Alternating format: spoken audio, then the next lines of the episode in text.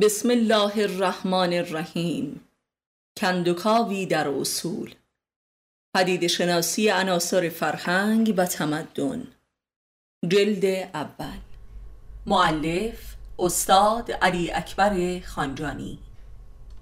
درباره نیهیلیزم یا برزخ. صفحه دوازده. این نیهیلیزم زودرس و سزارین شده که توسط روشنفکران نیهیلیست غرب بر کالبد بشریت معاصر تزریق شد و فجایی عظیمی به بار آورد از نظر اهل معرفت حقیقی بر حقی مسلم است و هرچند که به مانند دوپینگ کردن در ورزش است ولی بشریت را سریعتر به پایان خط این وضعیت دوزخی میرساند و او را به یأس کامل از این وضعیت کشانیده و لذا میل خروج از این وضع قویتر و جدیتر می شود هرچند متشنجتر و جنوناساتر هم می گردد. و زایعات کلان و فجایع فوق تراژیکی به همراه دارد. امروز نیهیلیزم همان رسالتی را بر عهده گرفته است و انجام می دهد که در قرون گذشته بر عهده مذهب بود. این است که هنر و ادبیات جایگزین تعلیمات و آداب مذهبی گردیده است و این بدان معناست که عرصه نفاق و مکر دینی همواره تنگتر می شود و راهی جز از میان رفتن ندارد و این امکان پدید می آید که سیمای کفر واقعی آشکار شود و این خودگامی بزرگ در عذاب زدایی و تشنج زدایی از نفس بشر است زیرا منافقین مذهبی معذبترین و متشنجترین مردم هستند.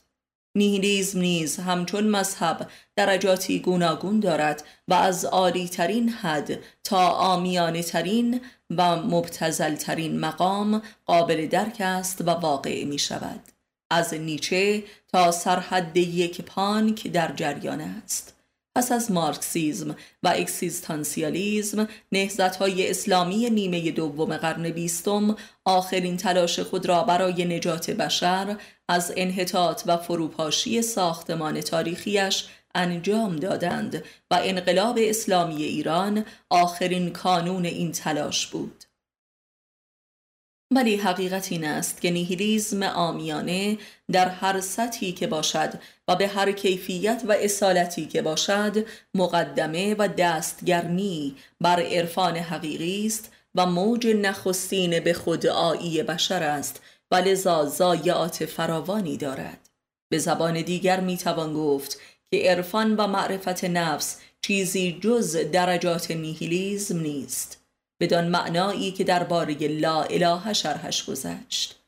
پس عرفان و نیهیلیزم به لحاظ موضوعی و معرفتی و منطقی قابل تفکیکی روشن و قاطع نیست و نمی‌توان حد و مرزی بین این دو قرار داد. البته عرفان در سرحد کمالش امری دیگر است و نمی‌توان در آن نیهیلیزم را سراغ گرفت یعنی آنجا که به الا الله می‌رسد دیگر لا اله وجود ندارد. نسبت نیهیلیزم به عرفان همان نسبت لا اله به الا الله است. ولی عرفان در مقام الا الله دیگر وضعیتی قابل بیان منطقی نیست زیرا منطق و بیان ماهیتا ازدادی می باشند و جوهری نفی و جدال دارند. و الا الله مقام اثبات است و لذا قابل بیان نیست. زیرا فقط می توان گفت که خدا چه چیزی نیست ولی نمی توان گفت که چه چیزی هست. نفس سخن بر شرک است. زیرا ناقل و منقول هر دو دخیل هستند و این دوگانگی همان جوهری جدلی یا دیالکتیکی سخن و منطق است و اجتناب ناپذیر است. این است که مولانا میفرماید آنکه را اسرار حق آموختند مهر کردند و دهانش دوختند. یعنی خموشی. آنکه به حق رسید خاموش می شود و این خموشی مسلحتی نیست حقیقی است. اهل حق اگر مهر از لب برگشاید و سخن بگوید قیامت برپا می شود نیهیلیزم و عرفان را اگر بر طیف واحدی در درجات درک کنیم می‌فهمیم که نیهیلیزم هم برپا کننده قیامت است در درجه نازلتر. این است که نیچه خود را دجال مینامد یعنی نشانه قیامت و پیش درآمدی بر رستاخیز می‌داند.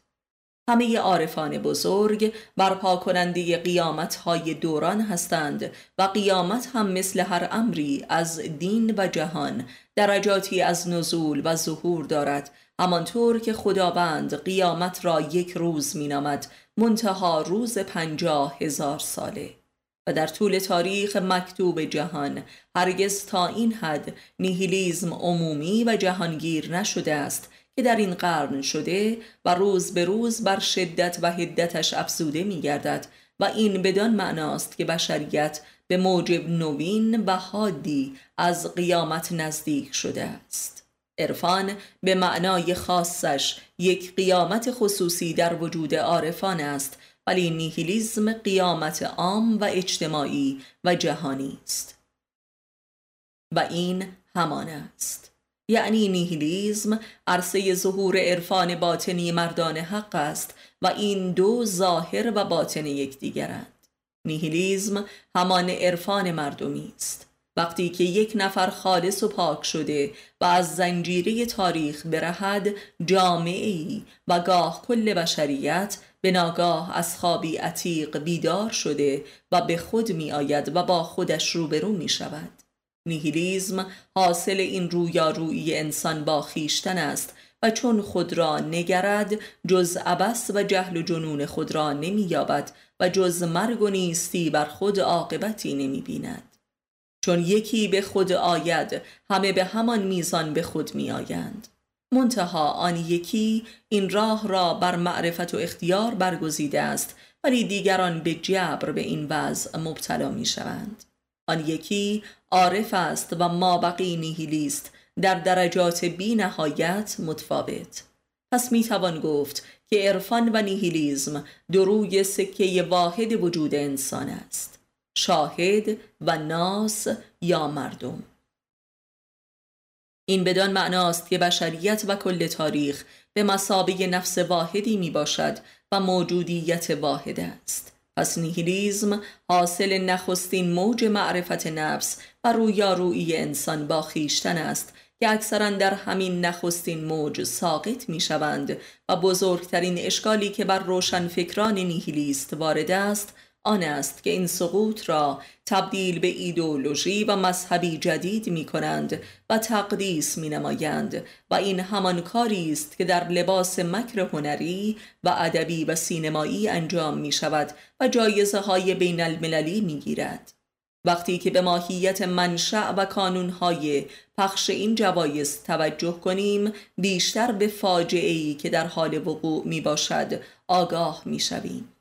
مثلا وقتی می‌بینیم که بخش عمده ای از بودجه این جوایز را امپراتوری جهانخوار راکفلر تأمین می کند بهتر متوجه می شویم که این جوایز و این نوع آثار هنری و ادبی و علمی و امثالهم در خدمت معنویت و رشد انسانی نیستند و بلکه شیطانی می باشند و هیچ جریانی به اندازه استثمارگران و جهانخواران از این پدید سود نمی برند. و این نوع نیهیلیزم که اساسی ترین بسترش را هنر یافته است نه تنها از ماهیت معرفت نیست بلکه ضد معرفت و ضد به خود آیی می باشد و مهلکترین عنصر تحمیق در تمدن جدید است و خود را روشن فکری آوانگارد و پست مدرن معرفی می کند. یک نمونه کوچک و بسیار مهلک از چنین هنری در کشور خود ما فیلم پری از داریوش مهرجویی بود. وقتی این فیلم را دیدم از قایت فاجعه و جهل و نیهیلیزم فلاکت باری که بر داریوش مهرجویی سایه افکنده به یاد یکی از نخستین آثارش به نام گاو افتادم و به راستی دیدم که اینک خود مهرجویی است که به فاجعه مشحسن مبتلا شده و به کلی مسخ کردیده است.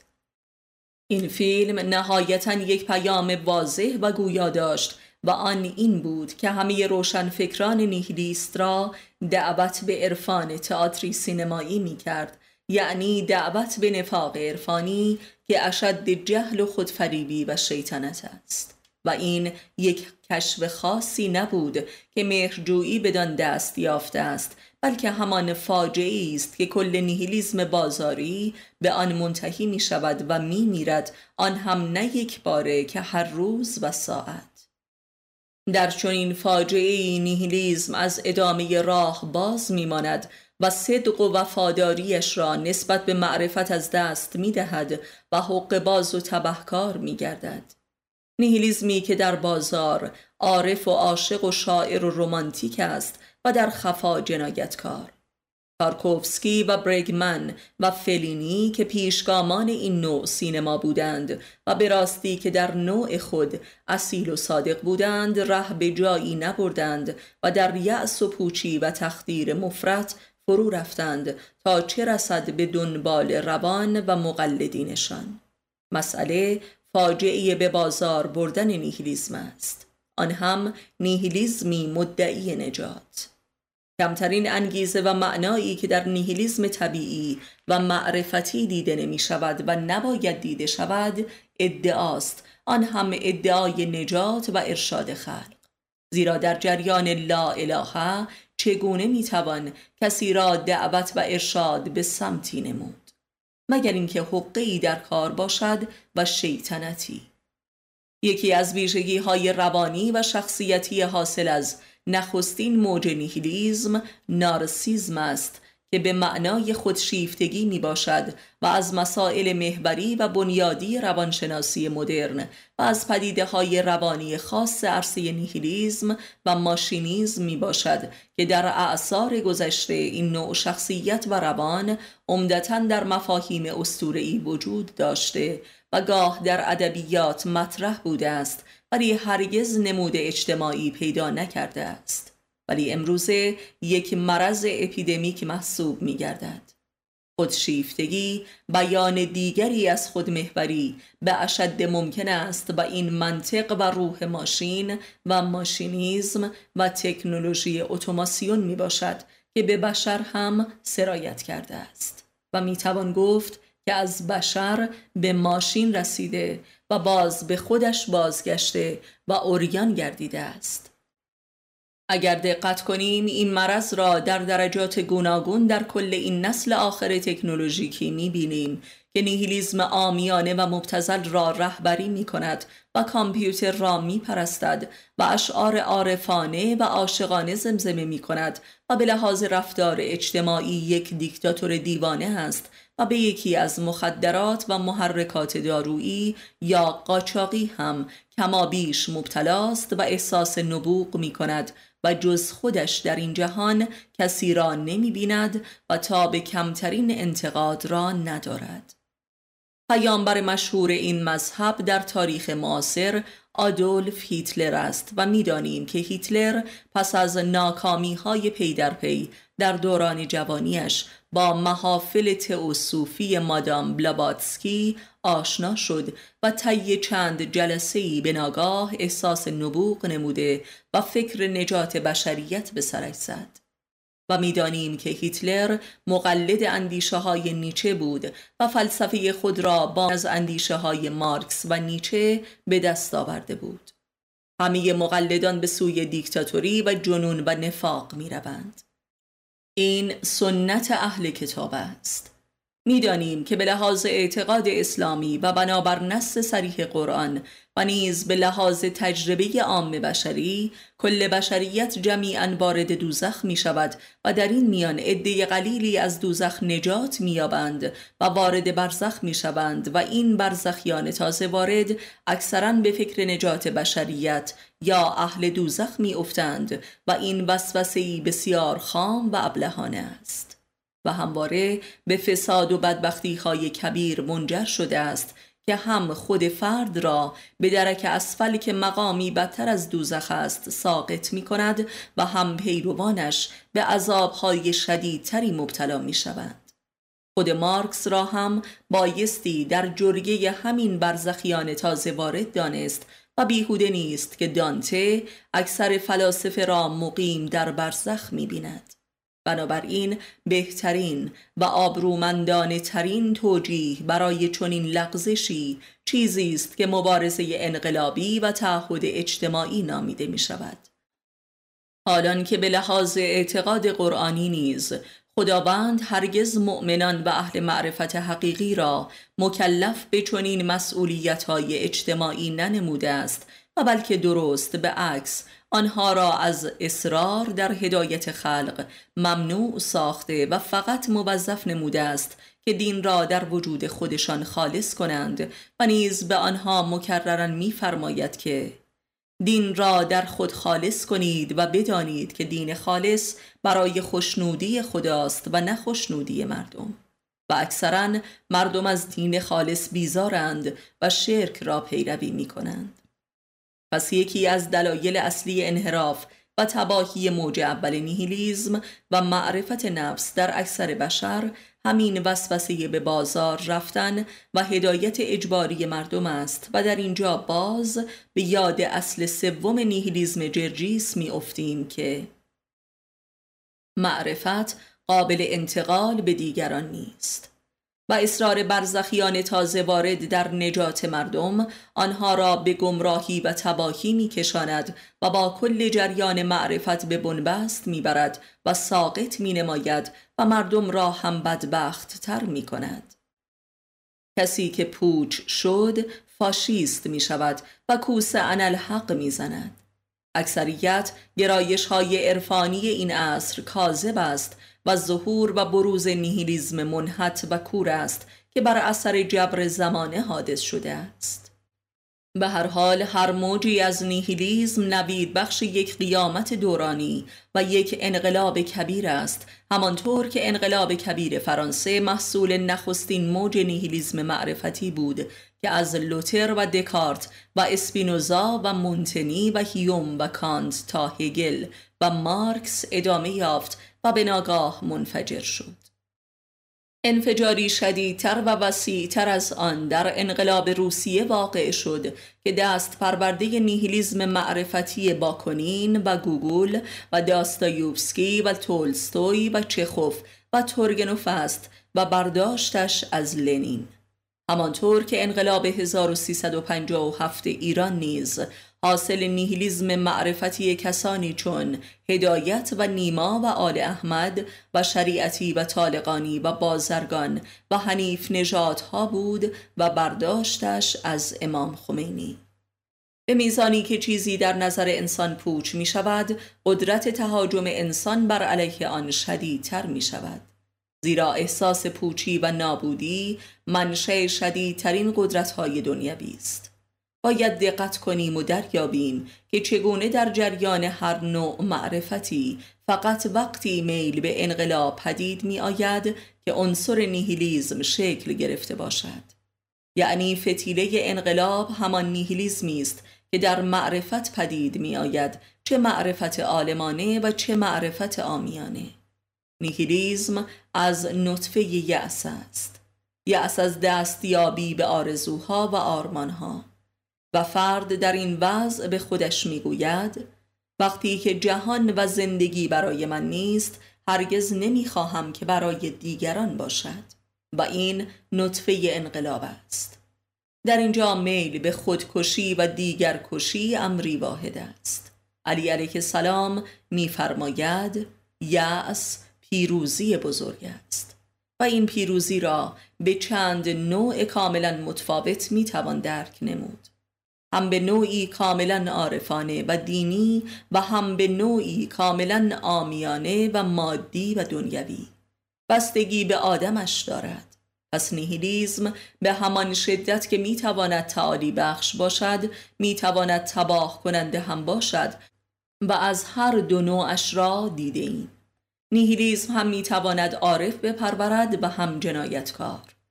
عارف پروری نیهیلیزم را در این مقاله کما بیش نموده ایم و جنایتکار پروری نیهیلیزم را هیچ کس مثل داستیوفسکی نشان نداده است و تا آنجا پیش می رود که آدمی احساس می کند که جنایتکاران چه انسانهای شریفی هستند.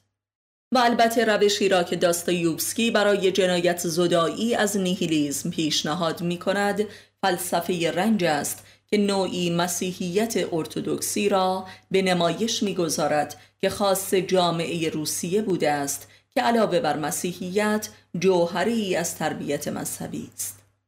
جنگ های چریکی و کلا تروریسم نیز پدیده ای خاص این قرن و از محصولات نیهیلیزم صنعتی می باشد که هرگز در ادوار گذشته به این حد رایج نبوده و امری نادر محسوب می شده است. مثل نهزت حسن صباه که بزرگترین نیهیلیست معرفتی تاریخی هزاره اخیر ایران است و بایستی او را تداوم و تجلی نهزت مانی و مزدک دانست که عارفانی خروج کرده از عرصه نیهیلیزم یا برزخ می باشند. به لحاظ معرفتی مارکس از بزرگترین نیهیلیست های قرن 19 جهان است و تنها وجه اختلاف او با کنین که علنا بانی نیهیلیزم اجتماعی سیاسی قرن 19 می باشد در آن بود که با کنین به نیهیلیزم و انقلابی کاملا طبیعی و مردمی معتقد بود و آنارشیسم را تنها راه یک انقلاب واقعی و سالم می دانست.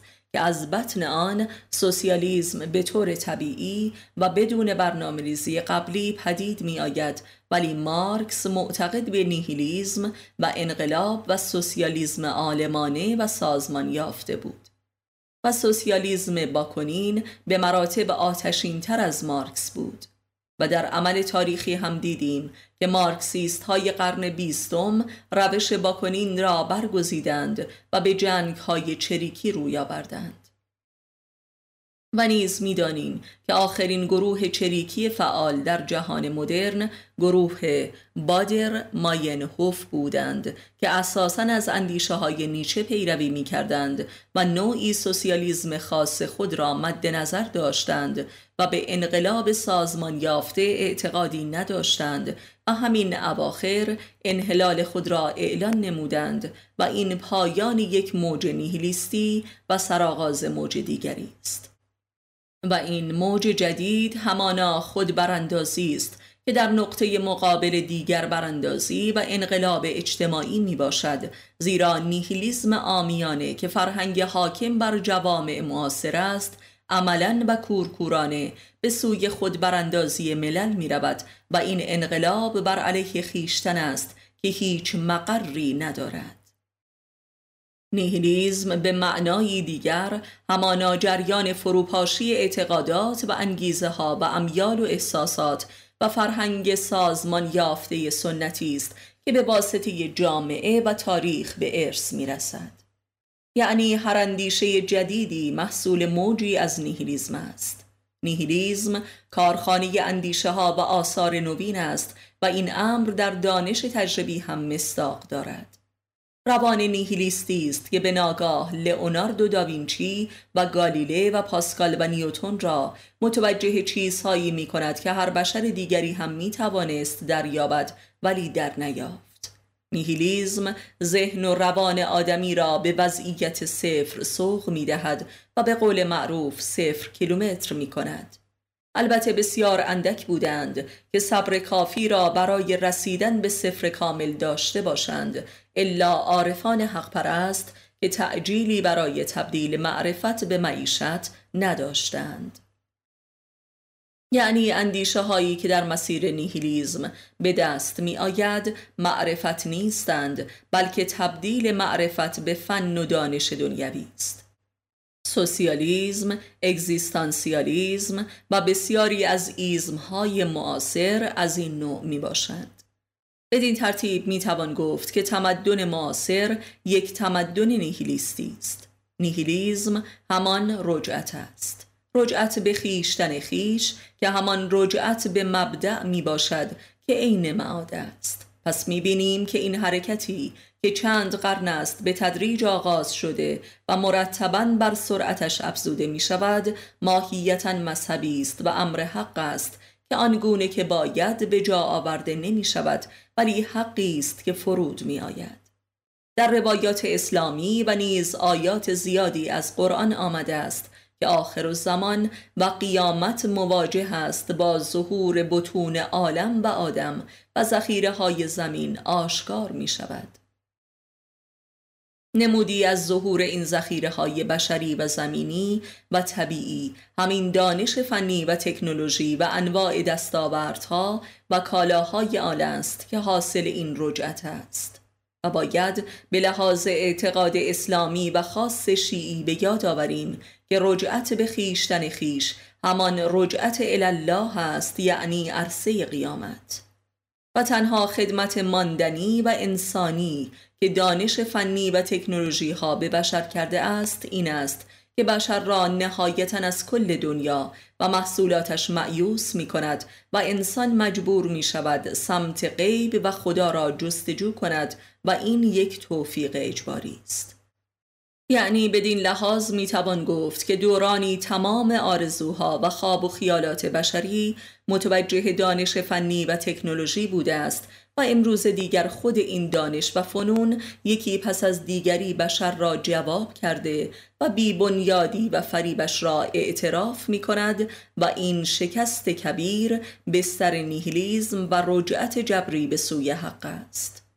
یعنی ماشینیزم و تکنولوژیزم به عنوان یک فاجعه و جنون کبیر نهایتا به خدمت حقیقت درآمده و بشر را به سوی آخرت می کشاند.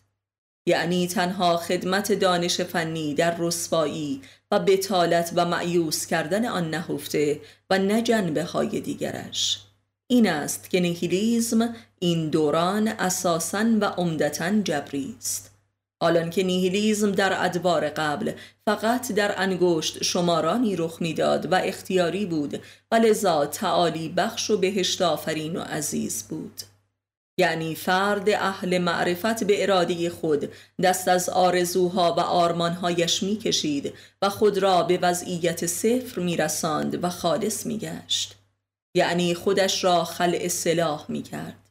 ولی امروزه این ماشین و تمدن فنی و عوارض و محصولات اقتصادی و سیاسی آن است که بر سر بشر می شکند و او را جبران به ورطه صفر می کشاند.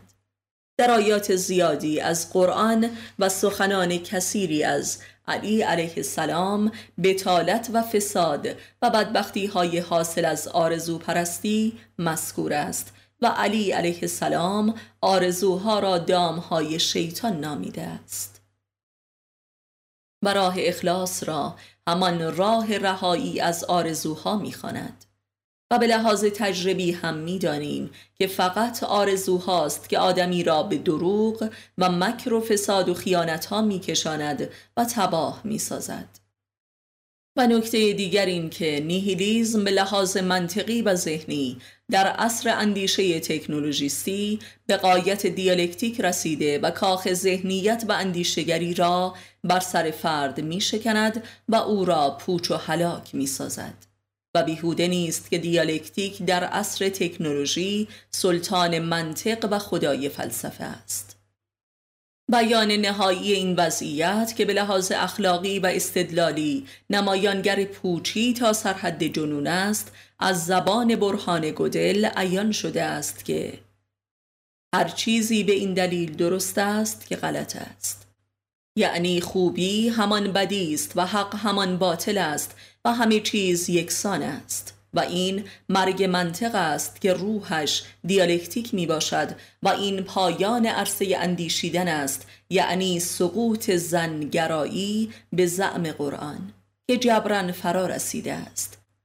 و علی علیه السلام میفرماید توحید همان رها شدن از زن است و زن در فرهنگ قرآنی مترادف با ذهن و به قول مولانا اندیشگری است. و البته باید بگوییم که در معنای قرآنی تفکر امری برای زنگرایی و اندیشگری و خیال بافی است و مختص مؤمنان اهل معرفت است که ماهیت جدلی یا دیالکتیکی ندارد بلکه از نوع مشاهده و نظر کردن است که از پس فروکش کردن طوفان نیهیلیستی پدید می آید.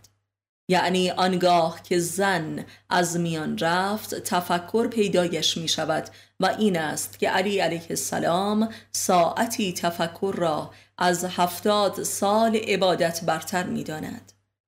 یعنی فلسفه ها و ایسم محصول تفکر نیستند بلکه محصول زن گرایی می باشند و تماما بر اگرهای پی در پی استوارند و پدیده های فرضی هستند و نه اصلی حتی کل دانش فنی بر دو فرض محال بنا شده است نقطه و صفر.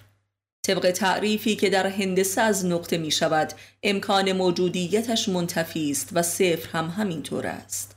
ولی در این حال می بینیم که همه دانش فنی محصول همین دو فرض محال می باشد یعنی بر عدم استوار است. یعنی بر نیهیل یا هیچی. و اگر قایت این تمدن دو هزار ساله هم به نیهیلیز می رسد عجب نیست زیرا هر چیزی به مبدع خود باز می گردد و معاد همین است. پس این تمدن یک پدیده ای کاملا مفروض است و لذا با تمامیتش به انسان مقروز است. و هرگز از پس این قرض خود بر نمی آید و انسان را برشکست و نیهیل می کند و در سراب رهایش می سازد. تمدنی که با عدد پرستی و شمارش آغاز شده و در ریاضیات محض غرق گردیده و کامپیوتر را خدای خود قرار داده است محکوم به نابودی است. هرچه که قابل شمارش است نابود شونده است. علی علیه السلام. تمدنی که خدایش ریاضیات است و مذهبش پول است و ایمانش تقدیر و فناست و نیهیلیزم مدرن فرزند شمارشگری است دانش عددی و اندیشه عددی ولذا به ادابت که به لحاظ لغوی هم از مستر عد می باشد می رسد و خود را بر می اندازد. در اینجا می بینیم که گویا سوره تکاسر مخصوص همین دوران نازل شده است و عاقبت شمارشگری بشر و دوزخ حاصل از این شمارشگری و کسرت طلبی را به بشر گوش زد می کند. و در آخر به یاد نظریه آمیتولوژی سوروکین جامعه شناس بین المللی و شهیر روس می افتیم که پس از عبور از جامعه شناسی کاپیتالیستی و سوسیالیستی نهایتا به نیهیلیزم عظیمی مبتلا گردید و پس از سالها افسردگی در اواخر عمرش با اندیشه های عرفانی شرق و مخصوصا ایران آشنا شد و جانی تازه گرفت و تنها راه نجات بشر را از این وضعیت عشق دانست. عشق غیر جنسی که منظورش همان عشق عرفانی و دوقلویی است که بین پیر و مرید مطرح می باشد ولی اشکال بنیادی این نظریه آن است که او میپنداشت که عشق عرفانی و رابطه پیر و مریدی مثل مولانا و شمس یک امر تصنعی و تقلیدی است که می‌توان مثل یک ایدئولوژی و سرمشق مثل مارکسیسم پیادهش کرد. او اگر دکانهای مکارانه و تبهکارانه درویشی ایران و هند را از نزدیک می‌دید چنین تزی را نمی‌داد. به هر حال معلوم می شود که رادیکال ترین فرزانگان دردمند غرب مثل سروکین و ژید و وایت هید و هرمان هسه و یاسپرس و برکسون و یونگ نهایتا عرفان شرق را تنها راه نجات بشر یافتند. اینها کسانی هستند که در قایت نیهیلیزم پشت درب عرفان توحیدی قرار گرفتند و برزخ را به پایان رسانیدند. بدون تردید اینها بسیار مسلمانتر و شیعه تر از صدها میلیون مسلمان و شیعه در جهان هستند که هرگز بر معرفت نفس یا سرات المستقیم وارد نشدند. انسان چون با خودش روبرو می شود در نخستین نگاه پوچ می گردد و در نگاه نهایی خدا می بیند. اولین نگاه نیهیلیزم است و آخرین نگاه عرفان. از اولین تا آخرین نگاه بی نهایت نگاه وجود دارد که یکی در میان پوچی و خدا را در جلوه های گوناگون به نمایش می‌گذارد و هر نگاهی نگاه بعدی را پدید می آورد و نگاه قبلی را نفی می کند نیهیلیزم موتور محرکه تاریخ و روان بشر است. و انسان به میزانی که از آرزوهای خود خل و یا ساقط می گردد امکان رویارویی با خود را می یابد یعنی آدمی یا در شکست دادن خود و یا در شکست خوردن خود با خود روبرو می شود و این معنا را کارل یاسپرس به دقت شکافته است و از بطن آن فلسفه اصالت شکست را پدید می آورد که البته به نظر ما کاری ضد معرفتی است. به هر حال این دو نوع شکست ماهیت و عاقبتی کاملا متفاوت دارند. نیچه می‌گوید که انسان آن است که بر خویشتن فائق آید. یعنی بر آرزوها و امیال و عواطف و هر آنچه که خود را تشکیل می‌دهد فائق آید. یعنی تمامیت خود را زیر پا نهد و از خود فرا رود. و این یک معنای درجه اول عرفان اسلامی است که از دهان امثال نیچه و یاسپرس بیرون می آید و می‌دانیم هیچ یک از این دو با اسلام و عرفان اسلامی آشنایی نداشتند و در آثارشان هرگز چنین آشنایی به چشم نمی‌خورد و این رهاورد آنها در وادی معرفت نفس است. و فرارفتن از آرزوهای خود یعنی فرارفتن از ذهنیت خود که کارخانه آرزوسازی و آرمان تراشی است. و فرارفتن از ذهن یعنی فرارفتن و گذشتن از کل دنیای مادی و هر آنچه که برای خود در این جهان متصور و ممکن است. و البته این کاری کبیر است و به مانند شکافتن تاق آسمان است و گسستن از زمان است. و انسان یا بایستی خودش از دنیایش بگذرد و یا دنیا از او میگذرد و او را به خود وامی نهد. اولی عرفان است و دومی نیهیلیسم و این جلوه ای از معنای مرگ قبل از مردن است که علی علیه السلام میفرماید. برای همین است که اکثریت مردم در دوران کهولت دچار حالات و اندیشه های نیهیلیستی می شوند و این یک قاعده همیشگی بوده است. ولی امروزه به مدد ایدئولوژی ها و تکنولوژی ها بشر خیلی سریعتر به پایان دنیایش می رسد و بر عرصه نیهیلیزم وارد می شود و در پایان قرن بیستم می بینیم که نسل جدید در همان سرآغاز جوانی نیهیلیست است یعنی پیر و فرسوده و نومیده است.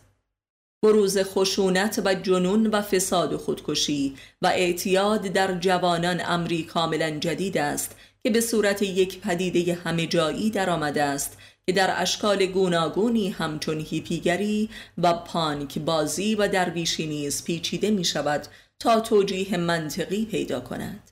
زیرا انسان در همه حال محتاج توجیه خیشتن است یعنی می‌خواهد منطقی بنماید. ولی در عرصه نیهیلیزم های شدید منطق تنها چیزی است که دیگر نه امکان پذیر است و نه به درد می‌خورد.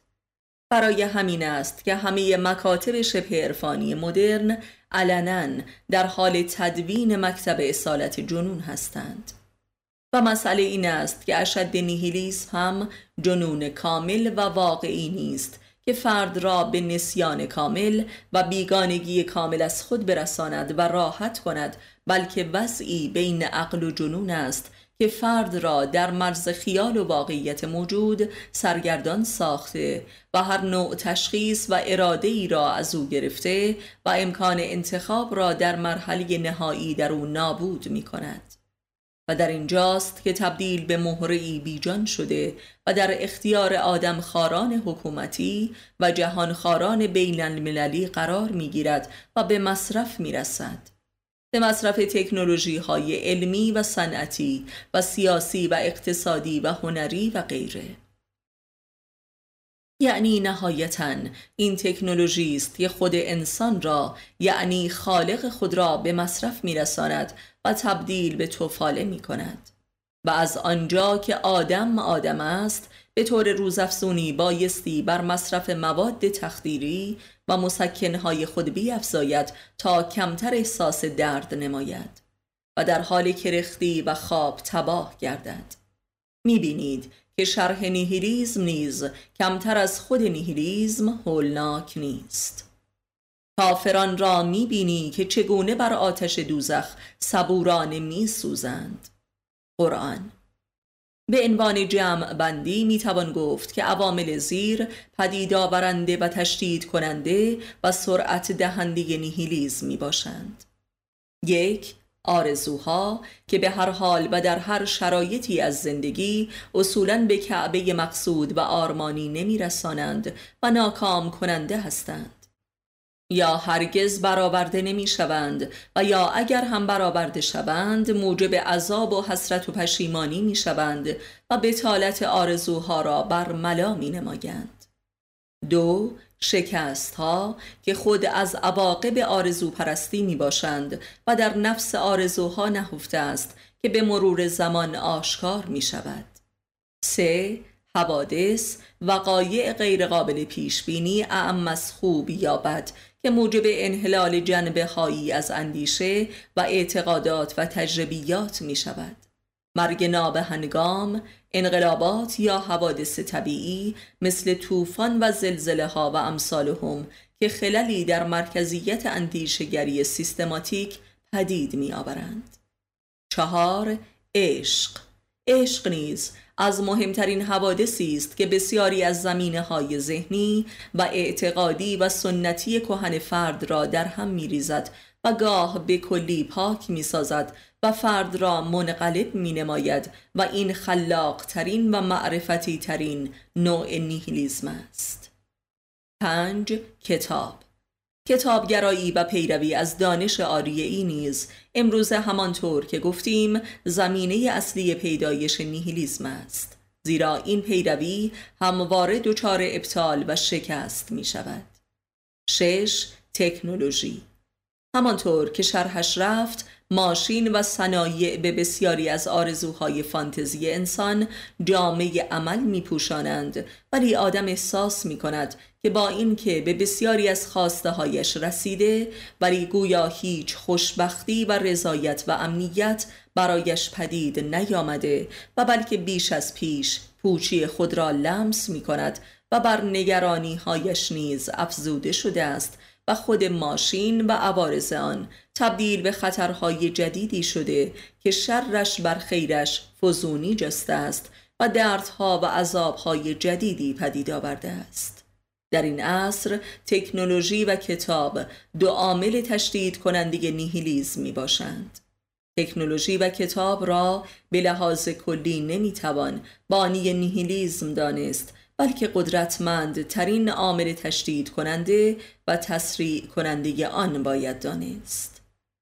هفت فقر و تنگ دستی همواره در طول تاریخ از عوامل بنیادی بشر در شیوع نیهیلیزم بوده است. به قول شاعر چنان قحط سالی شدن در دمشق که یاران فراموش کردند عشق. احساس فقارت و ترس از گرسنگی و نداری هرگز در طول تاریخ همچون امروزه به صورت یک پدیده اپیدمیک مرسوم نبوده است و این احساس چه بسا در طبقات بالای جامعه شدیدتر به نظر می رسد. تجربه نشان می دهد که فقر اگر واقعی باشد اساساً سمس و سوی نیهیلیزم معرفتی و دینی پیدا می کند ولی اگر کاذب و روانی باشد به سمت نیهیلیزم تبهکارانه می رود.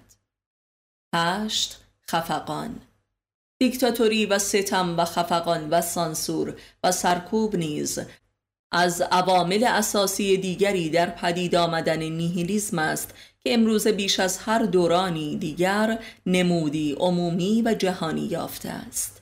اصلا فاشیسم پدیده نیهیلیستی و نیهیلیزم آفرین است نه جنگ حمله مغول در اعثار گذشته و حمله عراق در تاریخ جدید دو نمونه اوریان از عواملی هستند که نیهیلیزم را در سطح جامعه انتشار می دهند. گرایشات کاذب عرفانی در این دوره پس از جنگ و اشاعه خانقاه ها در دوره حمله مغول ها دو نمونه برجسته از این واقعیت می باشند. در غرب نیز اوج ظهور نیهیلیزم مربوط به دوران جنگ های جهانی است جنگ های داخلی آمریکا نیز موجی از عواطف و اندیشه ها و ادبیات نیهیلیستی را به همراه آورد که پو و وایتمن دو تن از برجسته ترین سخنگویان آن می باشند.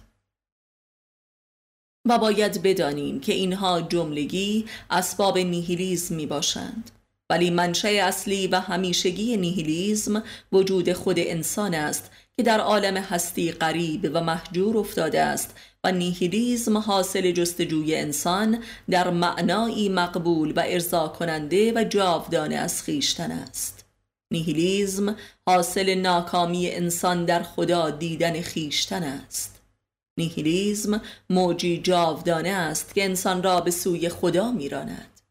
نیهیلیزم حاصل تجربه فنای خیش است در مقابل حس خدایی که در ذات پرپر می‌زند. انسان از عدم آفریده شده است و لذا مبدع او نیستی است و نیهیلیزم حس ازلی انسان از خیشتن است و لذا بوی فنا و پوچی می‌دهد. نیهیلیزم فحشی مقدس و اجتناب ناپذیر است. بهترین انسانهای تاریخ از قلب اشد نیهیلیزم برخواستند بودا، خیام، حافظ، مولای رومی، شکسپیر، سقرات، فلوتین، نیچه و غیره. نیهیلیزم همان فطرت مذهبی انسان است که گاه جز به خیشتن تعهدی ندارد و موجب هدایت است و گاه به دنیا آلوده شده و موجب زلالت است. قایت نیهیلیزم آنگونه که در اصل نخستین جورجیاس آمد انکار کامل وجود است خاص وجود خیشتن. و این به لحاظ معرفتی همان مقام فناست که کمال معرفت عرفانی در اسلام قلمداد شده است. همانطور که درباره امامان ما و خاص علی علیه السلام و برخی از عرفا مثل بایزید بستامی آمده است که فنای در وجود خدا شده بودند. پس در واقع امامان و انبیای اولوالعزم و عارفان کامل مظهر کمال نیهیلیزم و نیهیلیست های کامل هستند و ادعای نیچه در این مورد گذافه است. مگر اینکه دوران خموشی سالهای آخر عمرش را به این حساب بگذاریم. نیهیلیزم یعنی احاطه یافتن بر جهل خود و پذیرش این جهل تا به انتها. و در موج بعدی احاطه یافتن بر فنای خود و پذیرش این فنا و در وادی ارتباط نیز خموشی پیش گرفتن و اینها که اصول نیهیلیزم جورجیاس است دقیقا همان اصول و مبانی عرفان اسلامی است. و اما آنچه که نیهیلیزم را به عنوان اندیشه تباهی و فساد آفرین معرفی نموده و در نقطه مقابل عرفان و دین قرار می دهد تقلید و سوء استفاده از شعائر آن است و اصولا مقلدان هر مذهب و مکتبی علت اصلی تحریف و مسخ حقایق آن مذهب و مکتب بودند. و تقلید بر ماهیت کبر و انکار و مکر بشر پدید می آید و نه بر نیت پیروی. همانطور که بزرگترین تحریف کنندگان دین محمد صلی الله مسلمانان بودند و نه دیگران. پس آنچه که به نام نیهیلیزم در بازار است ضد نیهیلیزم است. نیهیلیزم یعنی اعتقاد به پوچی و بتالت دنیا و هر ارزشی که از آن برمیخیزد. و این سنت عقیدتی همه حق پرستان جهان بوده است و اصل اول اخلاق دینی.